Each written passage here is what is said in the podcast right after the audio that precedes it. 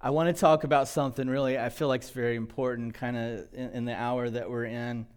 I want to talk about, and it's probably, it may feel like for some a touchy subject, but you know, with recent events, with our election, there's been a lot of talk about prophecy and specifically the prophetic words that have been given, that were given about President Trump. And so today I want to talk about prophecy. And let me be very clear, okay? Very, very clear. I am not going to defend or refute any prophetic words concerning Trump's reelection, okay? That's not what this is about today. What I do want to cover is specifically, if you guys would get the PowerPoint up for me, please.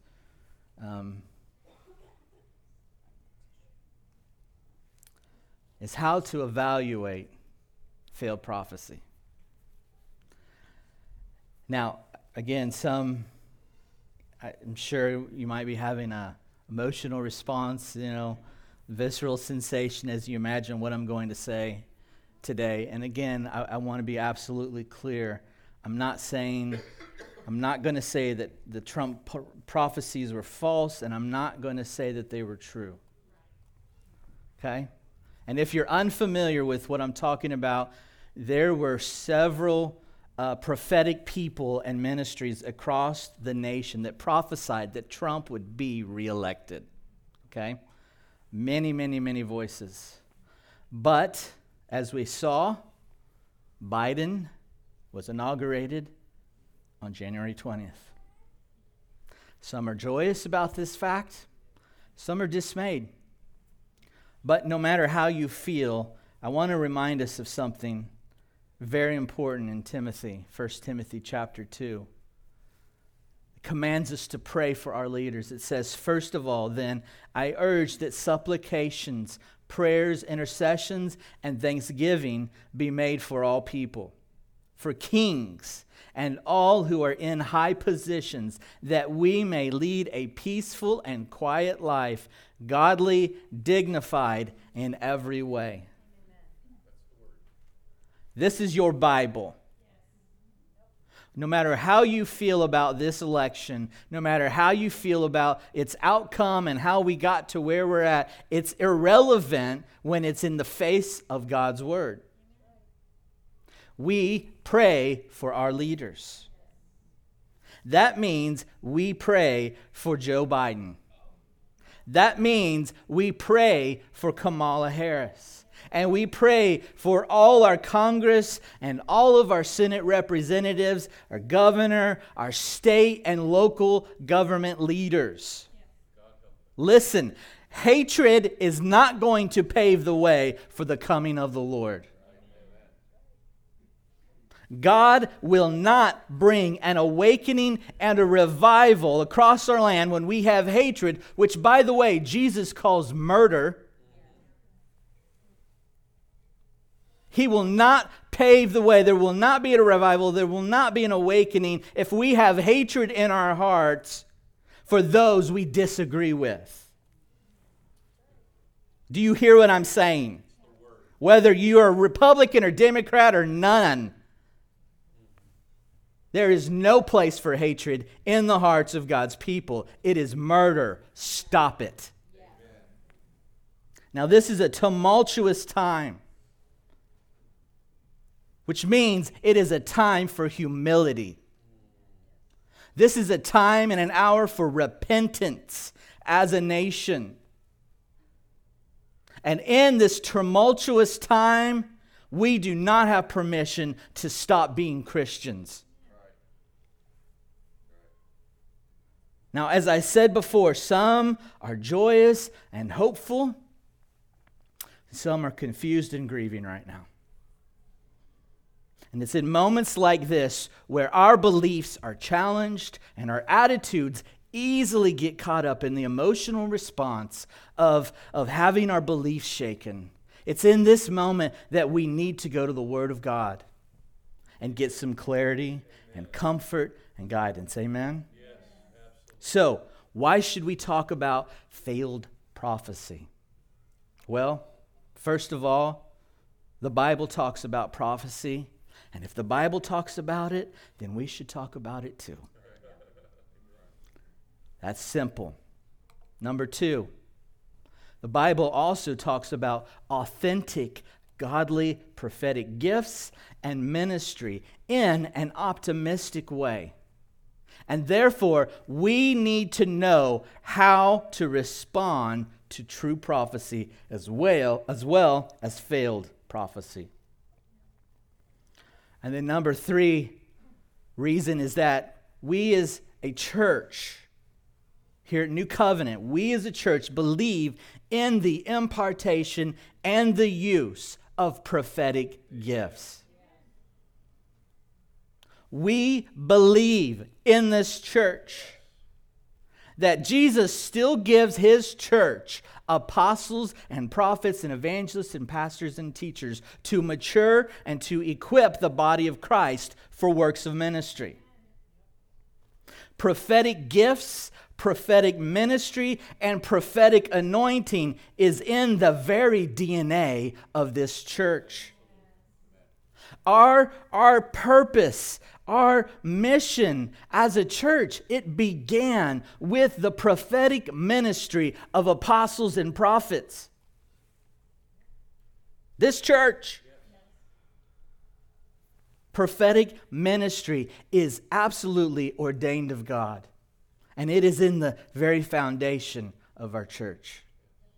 Therefore, I do not want to see authentic prophetic ministry misunderstood, mishandled, or maligned. So we need to see what the Bible has to say when prophecy doesn't come true so that we can avoid some of these problems. Amen? Now, I have to be honest for a moment. When it comes to the prophecies about Trump and his reelection, I'm not super familiar with most of them. I have not. I haven't scoured and drove, figured out every one of them. I'm really only one person that I know of. I'm not saying that's the only one, but I know that I heard that Trump would be reelected was Chris Vallotton. Now, I know others have. And as for his response, I am aware that Chris had humbly admitted that he was wrong. So if you haven't seen that, I encourage you to go out there.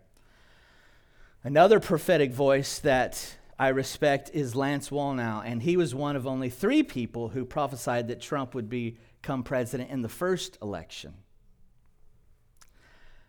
Now, I believe that Lance has strongly declared that he believed Trump was King Cyrus, like in Isaiah 45. But I don't think he ever gave a thus says the Lord kind of moment, right? But I like I said, I'm aware that others have. But for many people who believe in the gifts of prophecy and believe that Trump would be reelected, they have been shaken. And I'm sure many of us have heard and seen online about how we should be treating false prophets, right? Now, if you've spent any time, any amount of years growing up in a charismatic church, and you heard teaching on false prophecy, you know that there's only one response to false prophecy and a false prophet. Death, right? Death. That's the only outcome. And let me show you where that death sentence comes from. That was a joke, so you all can laugh. But it's in Deuteronomy 13. Okay? Starting in verse 1. I'm going to read the whole thing. It says, if a prophet or a dreamer of dreams arises among you and gives you a sign or a wonder, And the sign or wonder that he tells you comes to pass. And if he says, let us go after other gods, which you have not known, and let us serve them, you shall not listen to the words of that prophet or that dreamer of dreams. For the Lord your God is testing you to know whether you love the Lord your God with all your heart and with all your soul. You shall walk after the Lord your God and fear him and keep his commandments and obey his voice, and you shall serve him and hold fast to him. But that prophet or that dreamer of dreams shall be put to death, because he has taught rebellion against the Lord your God, who brought you out of the land of Egypt and redeemed you out of the house of slavery, to make you leave the way in which the Lord your God commanded you to walk. So you shall purge the evil from your midst. Everybody say, whoa. That's heavy. We also have got another one in Deuteronomy 18:20. It says, but the prophet who presumes to speak a word in my name that I have not commanded him to speak, or who speaks in the name of other gods, that same prophet shall die. Everyone say, whoa. Now, we need to take a little closer look at this, especially this verse in Deuteronomy 18:20. So, the Hebrew word that is translated or is the Hebrew word va. And this word is a coordinating conjunction, which means it can be translated as and, together with, that is, then, and of course, or. So, another way to faithfully translate this verse is like this. But the prophet who presumes to speak a word in my name that I have not commanded him to speak, and who speaks in the name of other gods, that same prophet shall die. That's the word va. So, when we read these death to the false prophets commands, is the Lord commanding Israel to kill a prophet for saying something that was inaccurate or didn't come true? Or did God command that they be killed for another reason? I believe it's for another reason. And I believe we can see in both of these passages what that reason is. Let's look at Deuteronomy 13 again. Says, if a prophet or a dreamer of dreams arises among you and gives you a sign or a wonder, and the sign or wonder that he tells you comes to pass, and if he says, let us go after other gods, which you have not known, let us serve them. And then in Deuteronomy 18, again, it says, but the prophet who presumes to speak a word in my name that I have not commanded him to speak, and who speaks in the name of other gods, that same prophet shall die. The reason false prophets got the death sentence was because of idolatry. They were outwardly calling people to worship other false gods. And in Israel, whenever a person was caught sacrificing or worshiping a false god, it was met with the death penalty. So, next question. Why did God attach the death penalty specifically to these false prophets? Well, it's because many false prophets actually performed miraculous signs. Sometimes what they prophesied actually came true. Now, that's the stuff that makes people stand in awe. That's the kind of stuff that garners a following. That's the kind of stuff that gives someone influence in the lives of other people. So, read again. Deuteronomy 13, If a prophet or a dreamer of dreams arises among you and gives you a sign and or a wonder, and the sign or wonder that he tells you comes to pass, okay? So we're talking about a false prophet who prophesied, who said something, came to pass, gave a sign, gave a wonder. But then he says, now let's go after other gods which you have not known. You see, it was a real thing for signs and wonders to happen with some of these false prophets. And God knows that the supernatural moves people's hearts. So, in order to protect his people, he added the idolatry clause so they would know the real prophets from the false ones. Leading people away from God to other gods is idolatry, and that is what made these people false prophets. That is why God dealt so harshly with these people. This is not about saying something that didn't happen. This is about leading people to worship other gods. Prophesying things that don't come true do not completely make one a false prophet. And I'm going to talk about this in a moment, okay? But this is still important today. Listen, because I think we are quick to label and judge people as false prophets when they say things that don't come true. And unfortunately, in that graceless, merciless judgment, there is a kill the prophets thinking in the back of our mind, because that's what we were taught. Now, of course, we all believe ourselves to be, more civilized than these barbarians, right? From ancient times. So, we don't imagine ending the lives of anyone who got it wrong, but we are definitely into character assassination. We are into ministry assassination.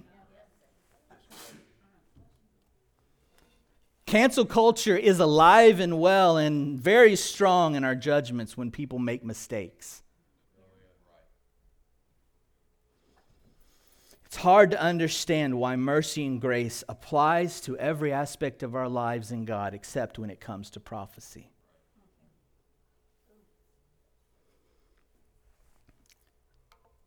I believe that if God grants us the grace to prophesy and to speak on his behalf, then he also gives us the grace to make mistakes. Amen.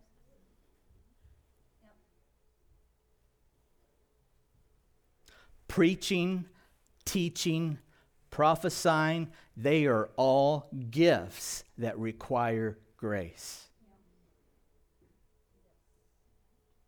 Preaching, teaching, prophesying, they are all gifts that require grace. All right, all together. Grace. They require supernatural ability from God. God gives people the ability to speak on his behalf. And we know, listen, we have confidence. We know that he trusts us to do this by the very fact that he empowers us to do it. If God gives grace for us to teach, to preach, to prophesy, and act as his spokesperson or act as his mouthpiece on his behalf, but he doesn't give us equal amounts of grace to make mistakes, then we have just nailed the coffin on anyone ever teaching again, ever preaching again, and ever prophesying ever again. Who wants to try to live up to that? I have suffered from perfectionism my whole life, and I know I can't live up to this one. If perfection in speaking on behalf of God is only what is accepted and only what is expected, then we are now elevating subjective prophetic words to the same authority as written scripture. There's only one perfect word in the world, and it's in the Bible. But if we're going to say you have to be perfect in everything you teach, everything you preach, everything you prophesy, and that's the only thing we accept, then you've just said everything that comes out of your mouth is the same as Scripture. And I have to give it the same authority in my life as I do the Word of God. That's wrong.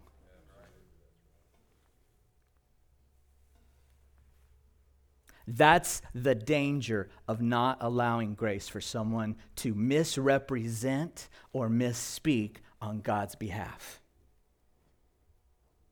Listen, God knows we're going to make mistakes.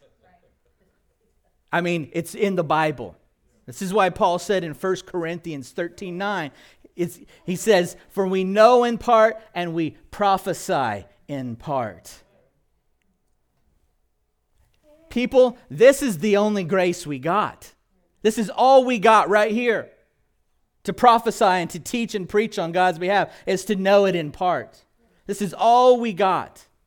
And if you expect me or Eric or Shelley or anyone else to preach perfect truth every Sunday, then you have made us into your God. If you expect every prophet to prophesy only perfect prophecies, then you have made them into God. Because there is no one perfect but one. It is the Lord Himself. We can even say that the Bible is perfect in its revelation of God and the gospel. But here's the problem.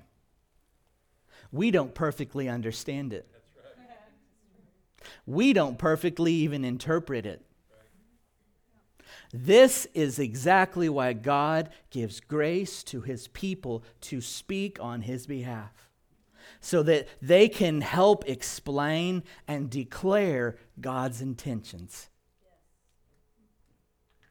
Are you tracking with me? And since we only have enough grace to know and prophesy in part, it takes many different voices to fully reveal the perfect one. This is why we need the fivefold ministry. This is why Paul said in 1 Corinthians 14, "Let two or three prophets speak and let the others weigh what is said. If a revelation is made to another sitting there, then let the first be silent.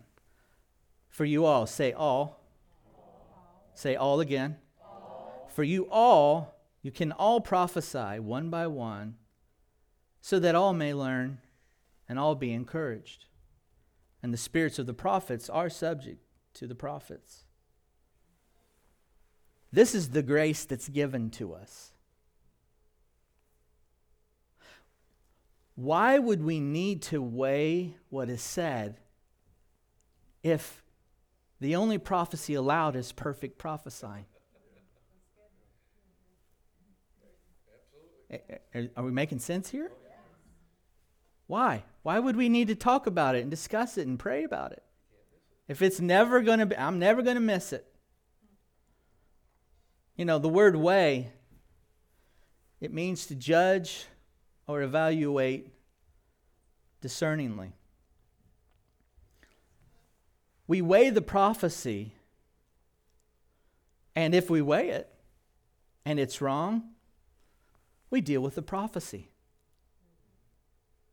We're not weighing the prophet. We're weighing the prophecy. We're evaluating what was said, not the one who said it.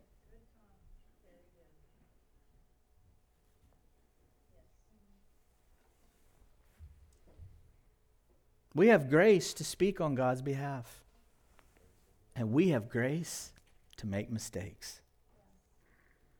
Now, Does this give us a license to be careless, arrogant, cavalier in speaking on God's behalf? Absolutely not. We are warned over and over in Scripture to be careful with what we say. Ecclesiastes 5:2, be not rash with your mouth. Everybody just say that. Be not rash with your mouth. We could just stop there. Let's just take that one home today for the week, okay?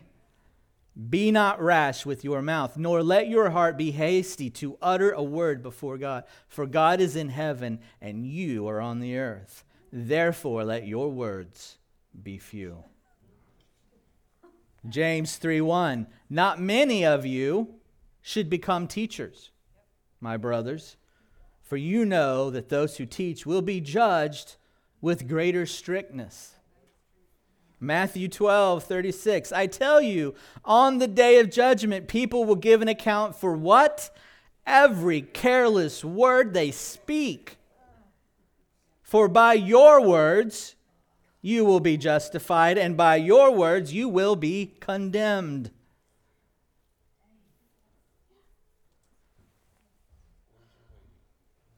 This is not about being careless with what we say in the pulpit and what we say when we're prophesying in the back or on the street or wherever. It matters. But we have grace when we, in faith and in humility, step out. Now, are there real false prophets in the world? You better believe it. Are there false teachers in the world? Yep. They are out there too. But listen, well-meaning, humble-hearted people who speak on God's behalf and get it wrong are not false prophets. They are not false teachers. Now let's look at the Bible a little more here. I want to look at some more biblical precedents. When you read the Old Testament, you'll discover that there are times recorded in Scripture when something was prophesied and it didn't happen. Case in point is in Deuteronomy chapter 7, which we're going to read. Deuteronomy 7, verse 1. Moses prophesies that God will give Israel 7 nations. They will drive them out. But we learn in Joshua 15:63 that that God was unable to do it.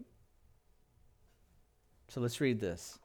Deuteronomy 7. It says, when the Lord your God brings you into the land that you are entering to take possession of it, and clears away many nations before you, the Hittites, the Girgashites, the Amorites, the Canaanites, the Perizzites, the Hivites, and the Jebusites, 7 nations more numerous and mightier than you. And when the Lord your God gives them over to you and you defeat them, then you must devote them to complete destruction. You shall make no covenant with them and show no mercy. Now, like I said, in Joshua 15:63, we learn specifically that the Jebusites are still in Jerusalem. And the Jebusites are what? They're one of the 7 nations that God prophesied would be driven out in Deuteronomy 7. Joshua 15:63, it says, but the Jebusites, the inhabitants of where? Jerusalem. The people of Judah could not drive out. So the Jebusites dwell with the people of Judah at Jerusalem to this day. Now, here's some background. You've got to read Judges to understand what happened. It says in Judges 1:8, it says, the men of Judah attacked Jerusalem and also took it. They put the city to the sword and set it on fire.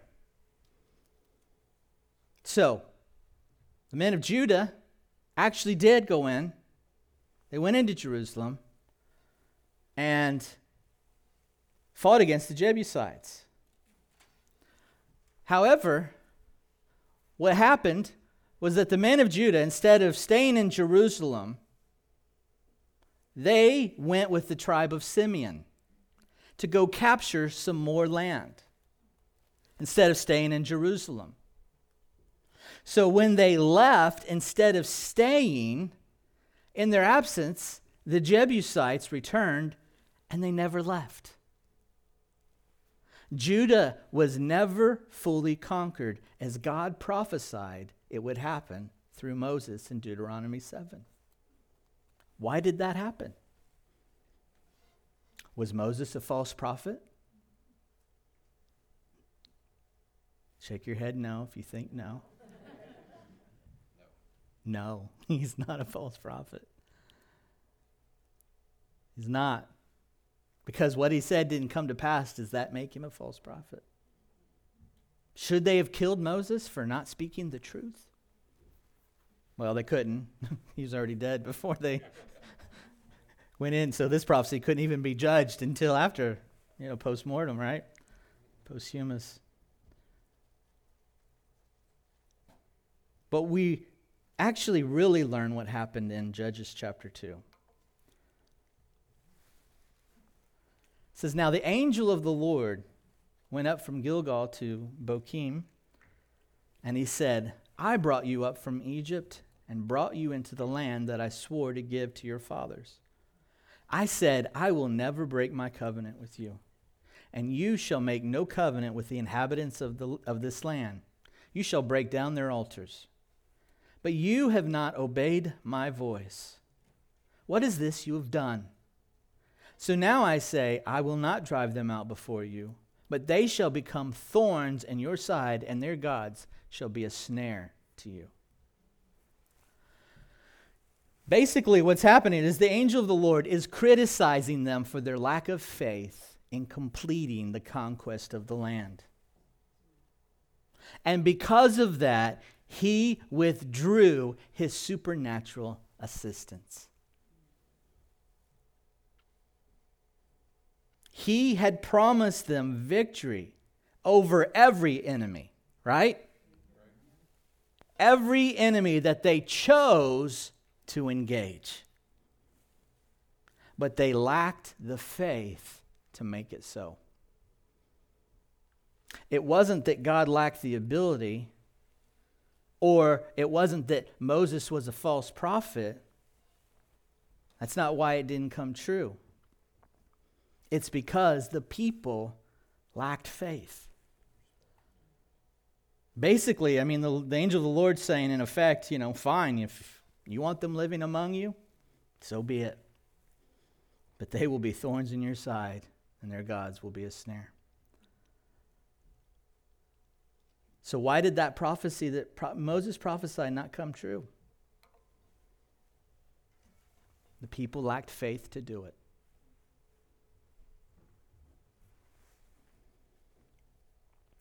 Most of you know Dennis Kramer. He's a gifted prophet that we've had here several times through the years. When he teaches about prophecy, he teaches that most prophecies have two parts. One part is God's part, and only he can do it, and you can't make it happen. And then one part is our part. And God won't do our part. So, how many times do we see failed prophecies and we want to blame the prophet when in fact we failed to do our part? We failed to be in faith. We failed to take the steps to move forward. Let's look at another example here. 1 Samuel 23. So, we have King David, and he went to the city of Keilah to fight against and defeat the Philistines. At the same time, he is also running from King Saul because Saul wants to kill him. So David goes to Keilah, and Saul learns that David's in Keilah, and he decides to take an army to go and destroy David. David hears about this. He hears about Saul's plan, and so David goes and inquires of the Lord about what is going to happen here in the future. David goes to God to get a prophetic word. He needs to know what's going to happen in the near future. So here it is in Samuel 23. Saul summoned all the people to war to go down to Keilah to besiege David and his men. David knew that Saul was plotting to harm against him, and he said to Abiathar, the priest, "Bring the ephod here." Then David said, "O Lord, the God of Israel, your servant has surely heard that Saul seeks to come to Keilah to destroy the city on my account. Will the men of Keilah surrender me into his hand? Will Saul come down as your servant has heard? O Lord, the God of Israel, please tell your servant."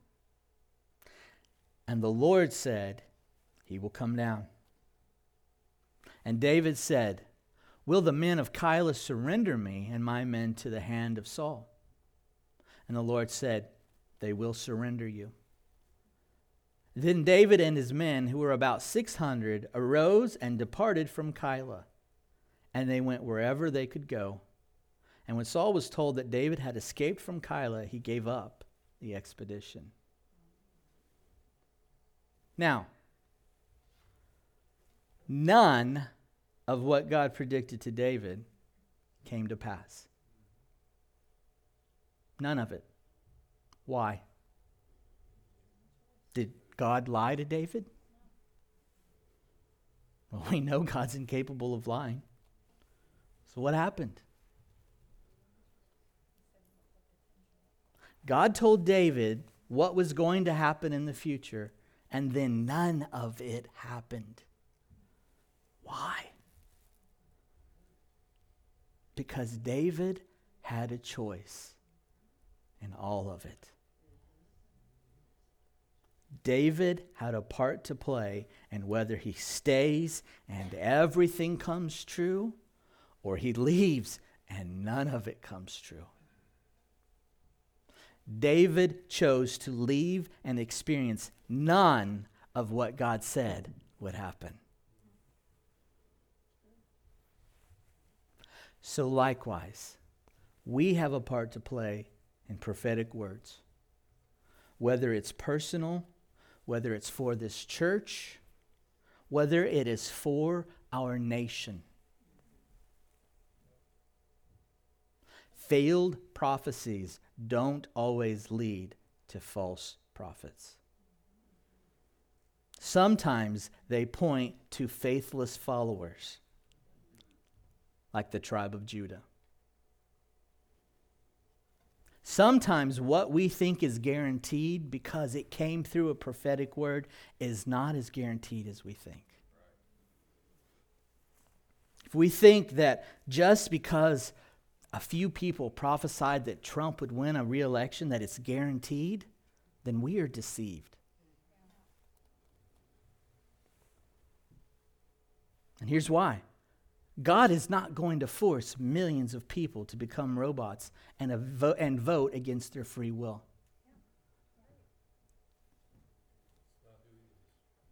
But equally, just because millions of people didn't vote for Trump, it doesn't mean that God did not make his will known, that Trump should have been reelected. Both sides are open. And again, I'm not making a case that the prophets missed it or not. That's not my point today. My point is that we can't throw the baby out with the bathwater.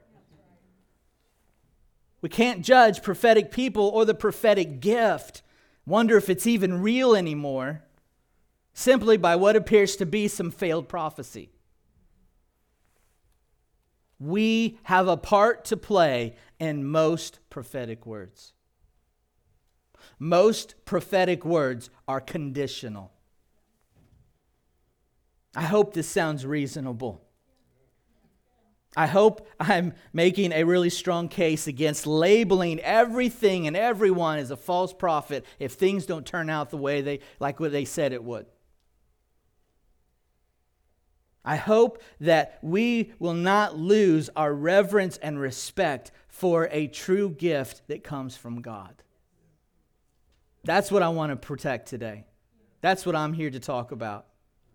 I hope that we don't throw all prophecy and all prophetic gifts and prophetic people out of our lives because of what looks like some failed prophecies. Now let me get personal with you. Pull your toes in.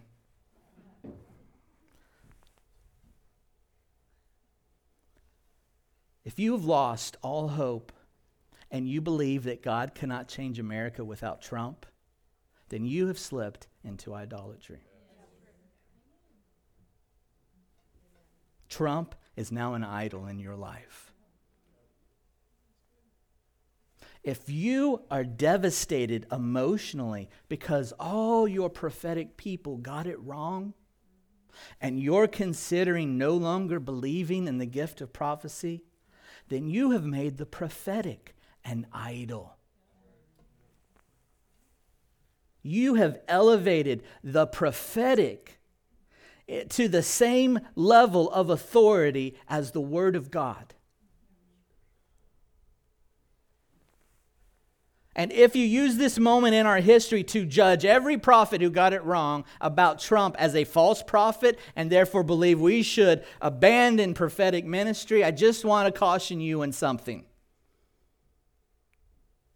When we judge prophetic ministry harshly and we want to kill it and end it, I want to caution us because we could be close to opening a door to a Jezebel spirit. Because Jezebel wants to kill and murder the prophets.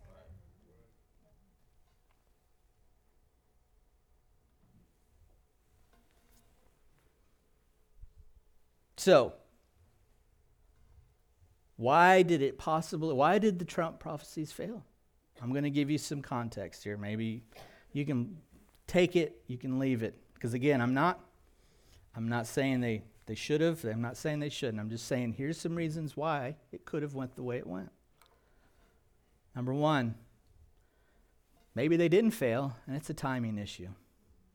All right? Technically, Trump could run again for re-election in 4 years. Technically, he could be reelected. They could all be true. That's one possibility. Number two, maybe Trump disqualified himself. God opposes the proud, and he gives grace to the humble. Scripture is clear that even when God himself chooses a leader, that if that leader fails to lead according to God's ways, then God can and will remove them. Maybe Trump's pride and arrogance became too much. And God had to say no to what originally was a yes. It's possible. Number three, maybe the church in America did not cooperate and do their part. Again, remember, most prophecies have two parts. There's God's part and there's our part. And let me remind you that the body of Christ is diverse. Many in the church had no faith that Trump should have been president. Even if it was God's will, and I'm saying if, even if it was God's will, God is not going to override our free will. And then the number four, it's my last one. There's probably 10 more. Maybe the prophets just got it wrong. It's possible they missed it. Maybe in their excitement and their enthusiasm for what they believed God was doing, maybe they prophesied out of their zeal, out of their own desires. I don't know. I don't know for sure. I don't know what was in their hearts, so I can't make that judgment. I'm just speculating why things could have went the way they did. I don't have the gift of reading people's thoughts. Jesus had that gift. I don't have it. But it is a possibility. It is a possibility that the prophets got it wrong. Now again, I am not going to tell you what to think about these subjective prophetic words. I'm only offering a few reasons why. Possible reasons why prophecies sometimes fail. What I am saying is that we cannot throw out the baby with the bathwater. We cannot allow this moment to diminish or destroy a legitimate gift and gifted people that God has given to the church for edification, exhortation, and for comfort. Do you say amen to that? Amen. All right, so here I'm going to help you with some action steps. So what do we do with failed prophecy in our own lives? This is probably more appropriate than anything. It has to do with the election. Well, here's what you do. If you want to take a picture, go for it. So again, let me walk you through this. If the prophetic word doesn't confirm, number one, in your spirit, or it is contrary to the Bible, you have one response. You forget it. Okay? Did you hear what I said? Yeah. If you don't have a confirmation in your spirit, or it goes against the Word of God, you forget it. Amen. You just walk away. You do not. It's that simple. Listen. Everybody listen right up here. I know there's movement. This is important. You have no obligation or responsibility to listen or obey a prophetic word that doesn't sit well with you. And in one that does not, you can't find scriptural support for that thing, no obligation. Walk away. Now, if you do feel it was from the Holy Spirit, then ask the Lord if there is something that you failed to do to cooperate with it. Have you lost faith that it would happen? Do you think maybe you sinned too much and now I can't, I'm disqualified? Well, if that's the case, then you ask for forgiveness. If you have a part to play, you ask for forgiveness for not doing your part. And then you re-engage with the prophetic word. Maybe that's not the issue. And then you ask the Lord if it's a timing issue. God, I'm going to be honest. When I get the really good prophetic words, I'm like, and that's going to happen tomorrow. Right, God? That would make me so happy that this happens like as soon as I walk out to the car.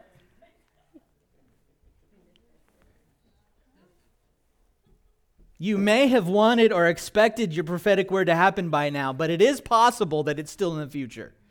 Okay? So it could be a timing issue. Next, did you misinterpret your prophetic word? Maybe you thought it meant one thing, and then that thing never happened. Well, if that's the case, then you need to go and ask a trusted leader to help you process the meaning of your prophetic word. You sit down with someone. You say, hey, I thought this was, none of this happened the way I thought it was supposed to happen. And you sit down and you get that feedback. And then, if you've gone through all possibilities and it's truly a failed prophecy, then you forgive the person or the persons for not getting it right. You have to forgive them. If you don't, then bitterness will build in your heart. You'll spread it to others, and you'll start to passively dismantle prophetic ministry.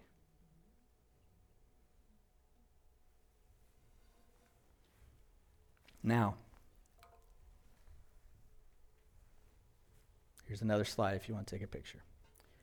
If you received a failed prophecy in this church, after you have forgiven that person or those people privately in your own heart, you need to go to the person or persons that gave you that prophetic word and kindly, everyone say kindly, kindly let them know that what they said didn't happen. And here's why. If those of us who prophesy never receive feedback on the words that were right, that did come to pass, and the words that were wrong, then we can never grow. We can't learn and grow from those experiences. Let those who minister prophetic words know they got it right. Please. Amen. Please let them know. But also, please let them know if they got it wrong. I mean, if I said, hey, you're going to have a dream and an angel's going to visit you in 7 days, guess what's going to happen on day 8? It happened or it didn't.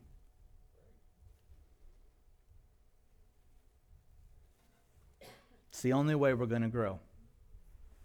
Now, if you are in this place and you gave a prophetic word and it failed, and you know about it, it's your responsibility to go clean up your mess and ask for forgiveness.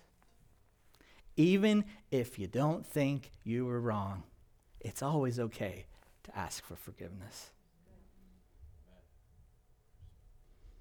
If you gave a failed prophetic word, take that prophetic word you spoke and process it with the Lord.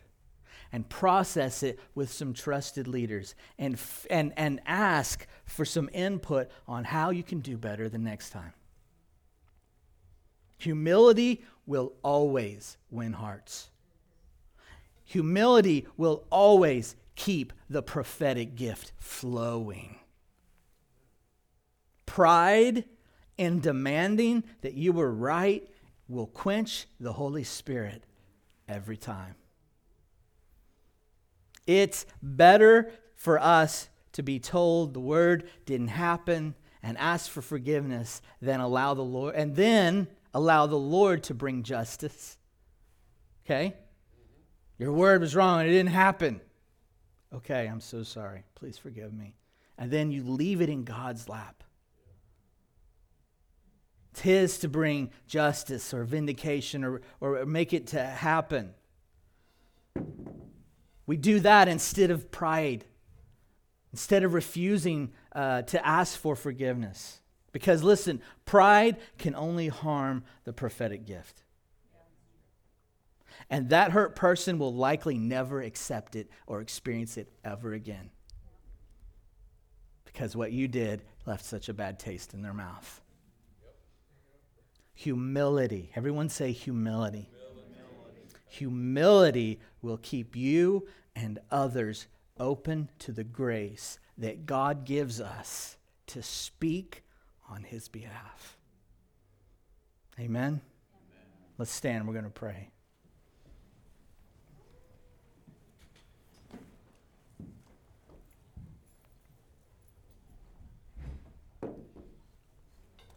Father,